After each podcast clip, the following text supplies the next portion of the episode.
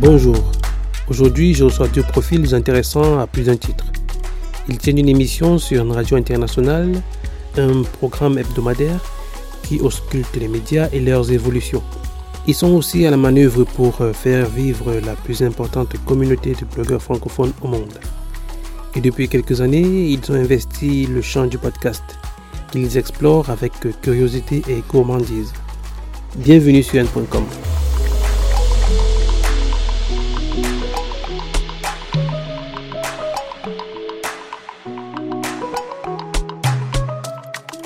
N.com, c'est le podcast qui donne la parole aux professionnels des médias, du numérique, de l'innovation au Cameroun et en Afrique. Cet épisode est le deuxième de la saison 3 et c'est un plaisir de vous retrouver, chères auditrices et chers auditeurs.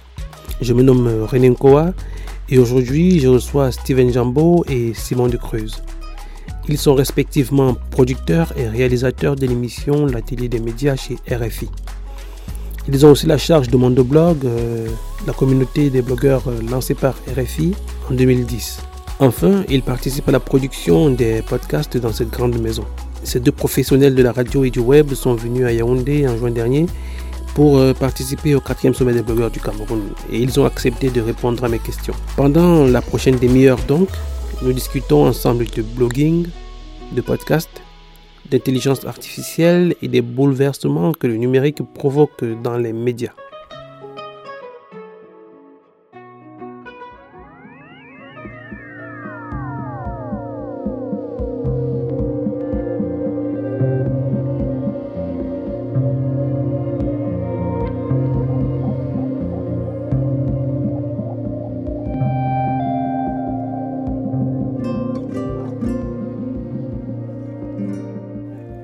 Steven, euh, bonjour Simon. Bonjour. Bonjour René. Euh, nous sommes arrivés au terme de ce quatrième sommet des blogueurs du Cameroun. Et la première question qui me vient à l'esprit et, que je vais vous poser, c'est de savoir quelles sont vos impressions euh, de manière générale sur votre séjour au Cameroun. Parce que je crois savoir que c'est la première fois que vous venez tous les deux. Donc je commence par, par Steven. Bah, c'est ma première fois ici euh, au Cameroun et à Yaoundé, donc la capitale administrative. Euh, J'ai découvert une ville qui bouillonne, où il y a plein de monde, qui est très dense, mais en même temps très verte. Le climat était très bon cette semaine.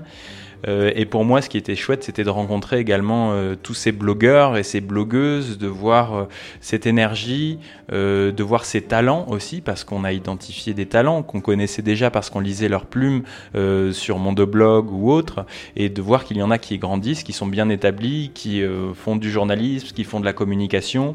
Et nous, c'était important pour nous d'être dans une démarche voilà, d'échange au maximum avec tous ces gens-là. Et je suis ravi parce que j'ai l'impression qu'on a vraiment réussi eh bien, à, à donner le maximum et, et- et- et à transmettre, en fait. Mais également, nous, à nous imprégner des réalités euh, des Camerounaises et des Camerounais. Et toi Simon, tes impressions euh, sur ton séjour à Yaoundé?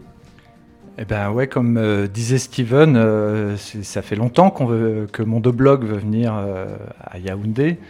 Euh, le Cameroun, c'est c'est un des plus gros foyers de blogueurs en termes quantitatifs, mais c'est aussi un des meilleurs foyers en termes qualitatifs. Donc évidemment, c'était une ineptie qu'on n'ait pas réussi à revenir depuis euh, 13 ans, puisque la première formation Mondoblog a eu lieu à la fois au Cameroun et à la fois au Sénégal. Mais depuis, on n'était jamais revenu.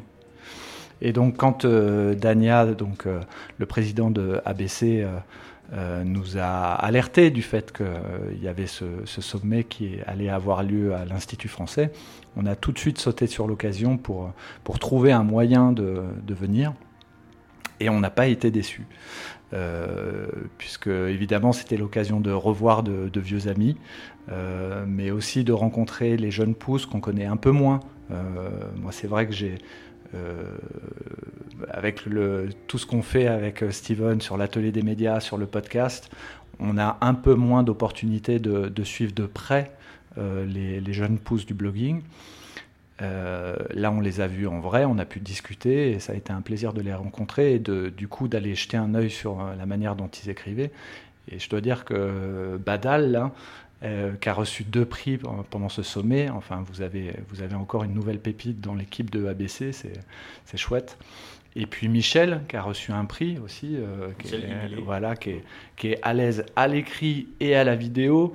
Donc euh, oui, oui, non, c'est vraiment agréable de voir que euh, les grands frères ont bien coaché les petits et qu'il y a un niveau global qui monte euh, chez toutes les générations, c'est super. Pourquoi est-ce que la télé des médias a accepté de venir sur le sommet des blogueurs du Cameroun? En fait, nous, l'idée, c'est toujours d'essayer de se greffer sur un événement ou sur une initiative locale. Donc euh, on essaye de euh, voir ce que font les uns les autres et puis du coup de venir pour rajouter une couche, euh, ce qui nous, eh nous permet de ne pas arriver pour créer l'événement, même si on le crée un petit peu d'une certaine façon, on s'en est rendu compte ici, mais, mais on vient déjà pour participer à, quelque chose et puis, et puis eh bien, faire des réseautages, faire des connexions et être des facilitateurs. En plus, ici, vu que c'était dans, les locaux de l'Institut français, eh bien voilà, ça a permis de faire émerger des choses et peut-être, qui sait, des collaborations futures. Donc voilà, on est dans, cette démarche-là. Et euh, Simon, je vais te demander, quelles sont les leçons apprises pour vous? Qu'est-ce que vous avez apprécié de, de, votre séjour à Yaoundé, du, travail que vous avez fait avec l'association et de toutes les activités que vous avez menées? Parce que je rappelle que euh, Steven, toi, euh, Estelle et moi, pour le coup, nous avons animé trois, atelier, masterclass et tout sur, le podcast. Pour aller dans la continuité de, ce que racontait Steven, effectivement, euh, au début de mon blog, on avait besoin euh, de mettre le pied à l'étrier de, gens et puis de créer une communauté de gens. Et ça a été hyper important et ça reste euh, un des plus beaux moments de, de mon blog d'avoir pu réunir différents blogueurs de différents pays dans une seule et même capitale pour leur transmettre ce qu'on savait, leur transmettre une certaine rigueur, et puis surtout interconnecter les gens euh, entre eux. Et ce que racontait Steven, effectivement, c'est que dans la, maturité de ce projet, quand bien même c'est venu d'une contrainte, euh, il, a fallu comprendre à un moment que notre place n'était plus d'être à l'origine de la communauté, mais de venir en soutien des communautés qui nationalement s'étaient créées, puisque de toute façon on savait qu'internationalement elles étaient recréées à l'intérieur du noyau de Mondoblog. Et, euh, et là, si je devais euh, tirer des leçons, effectivement, c'est de dire que euh, oui, cette, transformation, cette passation de, pouvoir, elle a bien eu lieu. C'est-à-dire que euh, les communautés sont bel et bien autonomes au niveau national. Les liens sont autonomes. Si nous, on arrête de, gérer Mondoblog, le, le réseau va continuer à vivre. Et surtout, de voir que, encore une fois, je reprends l'expression des grands, grands frères, mais quand je vois Fotso, Fotso, on a dû se rencontrer euh, peut-être il, y a 10 ans, je pense. Euh, il savait déjà faire beaucoup de choses. Hein. Euh, mais quand, je revois Fotso cette semaine au sommet des blogueurs en train de former une salle de plus de 40 personnes sur le fact-checking, sur la désinformation, alors qu'il n'est pas journaliste, il est, il, est, il est prof, il est développeur, il est écrivain, il a, il a plein de cordes à son arc, mais il fait un travail fondamental pour apprendre, euh, pour tirer les gens vers le haut et, transmettre tout ce qu'il sait. Donc ça, pour moi, la leçon, c'est celle-là, c'est de dire, à un moment, euh, quand on, on, est très attaché au mot d'empouvoirment avec Steven, et le projet Mondoblog est un projet d'empouvoirment, c'est-à-dire qu'on transmet des connaissances, mais pas pour rester dans un rôle d'instituteur ou de chef ou de quoi que ce soit, mais on les transmet afin que ceux à qui on a transmis puisse transmettre à nouveau vers d'autres générations. Pour, euh, pour la, petite information, ici au Cameroun, euh, on a beaucoup de débats euh, au sein de l'association et avec les autres blogueurs qui n'en font pas forcément partie. Et il se pose beaucoup la question de l'avenir de cette activité. Vous, avec votre point de vue de gestionnaire de ce qui est aujourd'hui la plus grosse communauté de blogueurs francophones dans le monde, comment est-ce que vous voyez l'avenir du, blogging? Dans quel sens est-ce qu'il va partir le blogging? Steven? En fait, il faut rappeler le contexte de la naissance de la blogosphère. En fait, c'était une époque où les réseaux sociaux n'étaient pas encore aussi développés qu'ils le sont maintenant. Euh, donc, c'était un espace d'expression et on ne passait pas par les réseaux sociaux pour aller sur les blogs. Donc euh, là, maintenant, ce qu'il y a, c'est que les réseaux sociaux sont arrivés là, et donc les blogueurs euh, ne doivent plus seulement produire, ils doivent également faire savoir qu'ils ont produit. Et, donc, il doit avoir de plus en plus une démarche de, euh, d'ambassadeurs de, leur propre contenu, de développer des communautés sur les réseaux sociaux pour que les gens viennent les lire. Et, on sait que maintenant, eh bien, le, tournant aussi des réseaux sociaux, c'est euh, de plus en plus, euh, ben, c'est de la vidéo, c'est des stories, c'est, donc c'est du TikTok, c'est, des, des, stories Facebook aussi, voilà. Et, et ça, ce n'est pas forcément à la portée de tous les blogueurs, ou en tout cas, voilà, on a vu Daniel Ebongue qui, en ouverture du sommet, dit le blogging, c'est de l'écrit. Euh, c'est de l'écrit, mais il ne faut pas pour autant tourner le dos aux usages et les usages maintenant, bah, ils sont sur des réseaux sociaux de type TikTok. Donc euh, euh, bah, la question, c'est de savoir est-ce que le blogging va être en mesure de se réinventer ou est-ce que les blogueurs vont être en mesure de développer autre chose et de s'associer, par exemple, pour créer euh, une, dynamique ou créer, pourquoi pas, un média autour d'une thématique ou, ou alors un média peut-être généraliste, mais web, avec le savoir-faire qu'ils auront acquis en création de contenu euh, dans la sphère numérique. Et toi, Simon, euh, comment vois-tu l'avenir du blogging? Eh ben, je m'associe complètement à ce que vient de dire euh, Steven. c'est hyper compliqué et risqué de faire de, la prospective à plus d'un an ou deux ans, vu la vitesse à laquelle tout ce, monde évolue. J'ajouterais peut-être que donc le, le, blogging, c'est un support, on va dire, ou une fonction. Et ces dernières années, on a vu une nouvelle fonction qui est arrivée, qui s'est ajoutée euh, dans ce milieu, qui est la, fonction d'influenceur.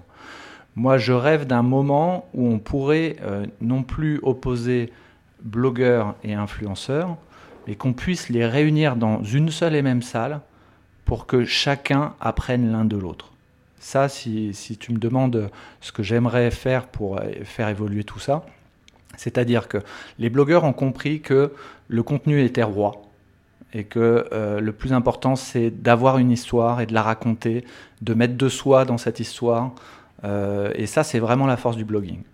Les influenceurs, eux, ont compris que si on voulait euh, toucher des gens, il fallait être très présent sur les réseaux sociaux, avoir une vraie stratégie de présence sur Internet pour permettre que les contenus soient vus par le plus grand nombre.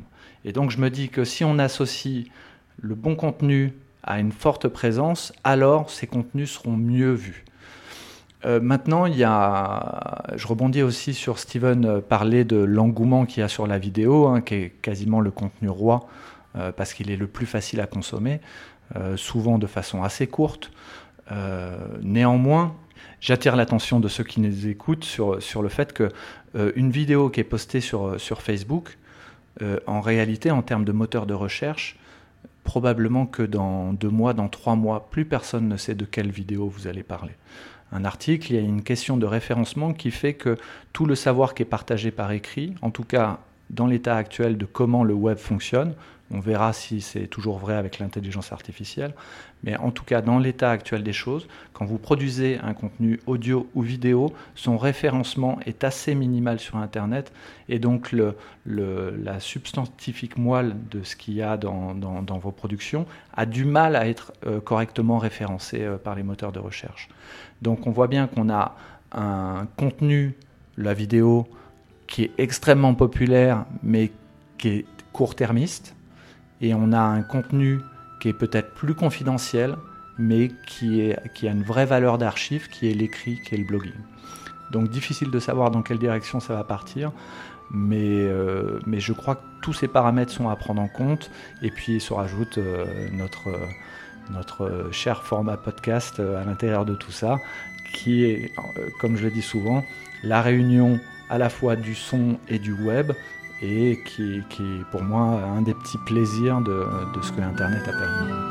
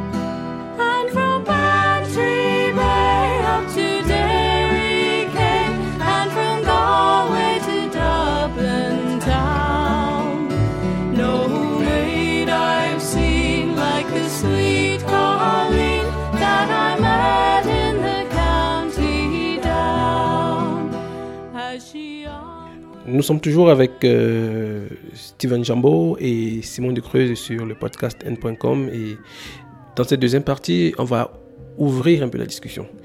Euh, Simon, tu as parlé euh, dans la première partie de l'intelligence artificielle et on constate justement que le monde numérique est en constante mutation. Et justement, l'intelligence artificielle est la dernière tendance qui, qui est apparue vers la fin de l'année 2022. Et je veux savoir, pour vous, quel est le principal impact que l'intelligence artificielle peut avoir dans le domaine de la création de contenu? Steven, euh, qu'est-ce que tu penses de, de, l'impact que l'intelligence artificielle ou les intelligences artificielles peuvent avoir sur la création de contenu?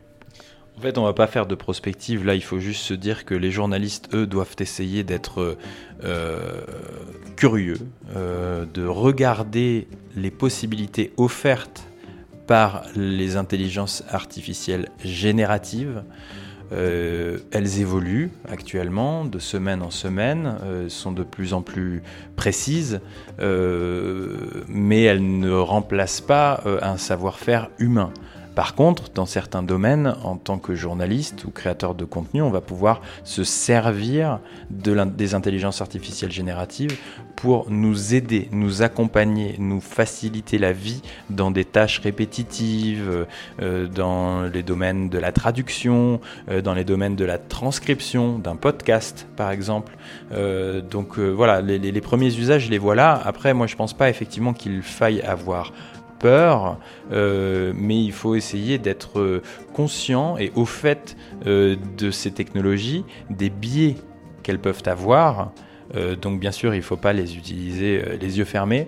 et puis aussi, ce que ça veut dire, c'est qu'il faut mettre de l'humain dans tout ça. C'est-à-dire que voilà, tout ce qui est, comment dirais-je, mise en perspective, contexte, contextualisation, euh, et choix éditoriaux, ça, les machines ne savent pas le faire. En tout cas, pas pour l'instant. Elles ne sont pas encore véritablement intelligentes, quand bien même elles savent mâcher des savoirs qu'elles ont emmagasinés. On va aller sur un autre sujet, celui de l'émission que vous, proposez sur RFI, euh, la télé des médias, qui a été fondée en 2007 par euh, toi Simon et par Philippe Couve, qu'on salue ici. Euh, la mission de l'émission, au début, euh, était d'observer la manière dont les médias abordaient leur transition vers le numérique. Aujourd'hui, 16 ans après, euh, comment l'émission se positionne sur cette problématique, Steven? En fait, l'émission a évolué. Une émission, ça tient toujours aussi à la personne qui l'incarne, même si Simon de Creuse, ici présent, tient toujours la barre et est là depuis le début et on verra peut-être un jour la fin, qui sait? Mais ne nous lançons pas là-dedans. Euh, elle a changé par, parce que déjà le contexte a changé, euh, parce que nous ne sommes plus face aux nouvelles technologies. Je veux dire, euh, si elles sont nouvelles, ça fait maintenant 20 ans qu'elles sont nouvelles. je veux dire, je suis sur Facebook et sur Twitter depuis une quinzaine d'années, moi depuis 2007. Et, et, donc l'émission elle a changé. Par contre, ce qui est sûr, c'est qu'il y a toujours cette envie pour nous d'avoir un regard curieux sur les médias, euh, sur leur utilisation du numérique, sur la façon dont l'information est produite à l'ère numérique, sur la façon dont l'information est consommée à l'ère numérique, et puis aussi avoir une démarche qui est assez unique dans le paysage audiovisuel français, puisqu'il ne faut pas oublier que RFI c'est un média français, c'est d'avoir une émission média qui, au moins une émission sur deux, si ce n'est plus, euh, parle de l'international et parle notamment de l'Afrique. Voilà. Donc ça, c'est fondamental et, cet ADN-là, elle ne change pas. Euh, après, on a toujours euh, envie de s'intéresser aux nouvelles formes de narration, de s'intéresser aux nouvelles voix, euh, et, j'espère qu'on réussit à rendre compte de ça sur l'antenne d'RFI chaque semaine, mais aussi en podcast, parce qu'en fait, l'émission maintenant sur l'antenne de RFI, elle ne dure plus que 20 minutes, là où elle a duré une heure, voire plus à une époque. par contre, dans notre version podcast, qui est publiée la veille de la diffusion à la radio, eh bien, on, travaille sur des versions rallongées pour que le public qui, euh, et les auditeurs qui sont abonnés à ce podcast depuis 13 euh, ans, 15 ans pour certains maintenant, euh, eh bien, et tout de même euh, des questions précises, pointues, dont je sais pertinemment qu'elles ne, qu'on ne les utilisera pas pour les diffuser sur l'antenne de RFI parce qu'elles sont moins accessibles à l'auditeur lambda de la radio mondiale. Parlons un peu de podcast maintenant sur euh, la télé des médias. Vous, vous avez une pastille sonore qui s'appelle Mondo Blog Audio qui sont diffusées de manière générale à la fin de l'émission, vers la fin de l'émission. Euh, je veux savoir qu'est-ce que ce type de format peut avoir, peut apporter euh, sur un plan éditorial pour une émission comme la vôtre. Simon? Sur un plan éditorial, ça permet surtout de rajouter une forme de diversité. hein. Euh, ce qui était hyper important pour nous, c'était le, premier objectif, c'était valoriser ce qui existait par l'écrit euh, sur Mondoblog. Le deuxième euh, concept à l'intérieur de ça, c'est de dire on, aurait- pu faire le choix de prendre de- des comédiens chaque semaine à Paris ou de nous lire euh, les extraits. Mais euh, le blogging, c'est quand même un mode d'expression qui se, qui se fait à la première personne très souvent, c'est important. Et donc en ça, c'était fondamental que ce soit les auteurs eux-mêmes qui lisent leurs articles. Maintenant, ça pose des problématiques parce que euh, si, euh, si certaines personnes écrivent très bien, ils sont pas toujours à l'aise pour prendre la parole. Et donc ça, il y a tout un travail qui est fait par l'équipe de Mondoblog pour accompagner les gens à se sentir un peu plus à l'aise euh, avec des retours, pour leur dire peut-être cette expression, il faudrait que tu le fasses avec plus d'entrain ou voilà, il y a tout un dispositif pour accompagner les gens. Et le troisième point, c'est que euh, une radio comme RFI, elle est un peu trop souvent incarnée par des voix françaises, alors qu'elle s'adresse assez souvent au continent, hein, en grande majorité. Et donc en ça, c'était important pour nous qu'il y ait des voix africaines, avec euh, toutes leurs subtilités, les accents, tout, et qui, apparaissent sur l'antenne de RFI. Donc ça aussi, c'est un véritable atout. Et c'est surtout quelque chose dans lequel on croit beaucoup. Et puis, euh, puis il y a un truc hyper valorisant. On voit bien les partages. On sait que les gens qui participent à Mondoblog Audio, et ça leur donne du courage, ça leur donne de la confiance en eux que de s'entendre magnifier, parce que derrière on va rajouter euh, de la musique, de l'ambiance, et tout ça va faire que, euh, alors qu'on s'adresse à des gens qui ont l'impression qu'ils ne savent pas faire de la radio, au final, quand ils se réécoutent, ils ont un contenu qui est très professionnel. Oui, euh, Steven? Ce qui est intéressant aussi, c'est que du coup, ces voix et ces histoires euh, racontées souvent à la première personne sont inspirantes. Et c'est du rôle des médias que d'inspirer euh, leurs auditeurs, enfin leur public, leur audience.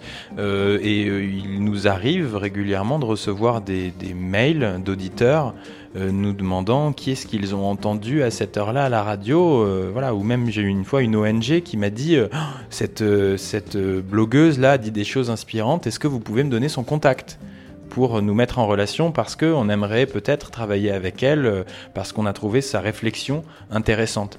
Et donc, euh, en fait, cette pastille là, mon blog audio, elle permet euh, d'amplifier la voix et parfois le message de certaines blogueuses ou certains blogueurs euh, en le faisant entendre à des gens qui parfois n'ont pas accès au numérique euh, et, vivent euh, au fin fond de, tel ou tel euh, pays. Et, là entendre une voix euh, sur une histoire qui peut être euh, à 5000 km de là où elles sont mais qui résonne dans leur quotidien. Et qui donc peut-être va leur donner des idées pour elles eh bien créer des choses, faire du concret à l'échelle de communauté. Merci euh, Simon, merci euh, Steven pour, pour votre présence. Est-ce que vous avez un dernier mot pour, euh, ou un dernier conseil pour, pour les auditeurs de, de N.com sur la manière dont ils peuvent aborder les questions de, de- de production de contenu numérique euh, éditoriaux? Euh, Je commence par, par Simon. Euh, euh, la technique ne fait pas tout. Il faut comprendre, euh, euh, il faut comprendre une audience pour pouvoir bien s'adresser à elle. Et on était très content que tu participes avec nous à ces ateliers. Merci. Et toi Steven, tu conclus? Je me joins à Simon pour euh, te remercier vivement, pour remercier également tous les Camerounais, toutes les Camerounaises qui sont venus à notre rencontre à l'Institut français du Cameroun euh, pendant cette semaine d'échange. Et puis également, je, bah, je, voudrais lancer un appel à celles et ceux qui nous écoutent. S'ils ont des histoires à raconter, s'ils sont en train de développer un podcast, eh bien qu'ils n'hésitent pas à prendre contact avec nous. On est assez facilement joignable, Simon comme moi, sur les réseaux. et on sera toujours ravis d'écouter des productions pour donner notre avis et peut-être, qui sait, un jour de travailler ensemble.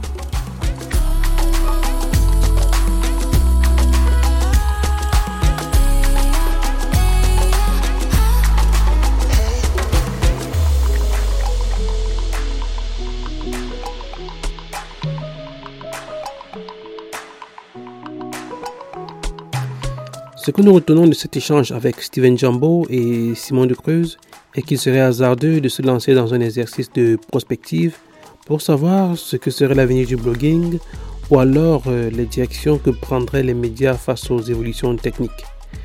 En outre, nous retenons aussi que pour tous les deux, il faut avoir une approche à la fois prudente et curieuse sur la question des intelligences artificielles. Cet épisode de N.com est arrivé à son terme. Je vous remercie de l'avoir écouté jusqu'au bout. Le podcast a une page dédiée sur Instagram et sur LinkedIn où vous pouvez euh, poursuivre cette euh, conversation. N.com est aussi disponible sur les principales plateformes d'écoute. Pour ma part, je vous donne rendez-vous le mois prochain pour de nouvelles explorations de l'environnement des médias, du numérique et de l'innovation au Cameroun et en Afrique. À très vite.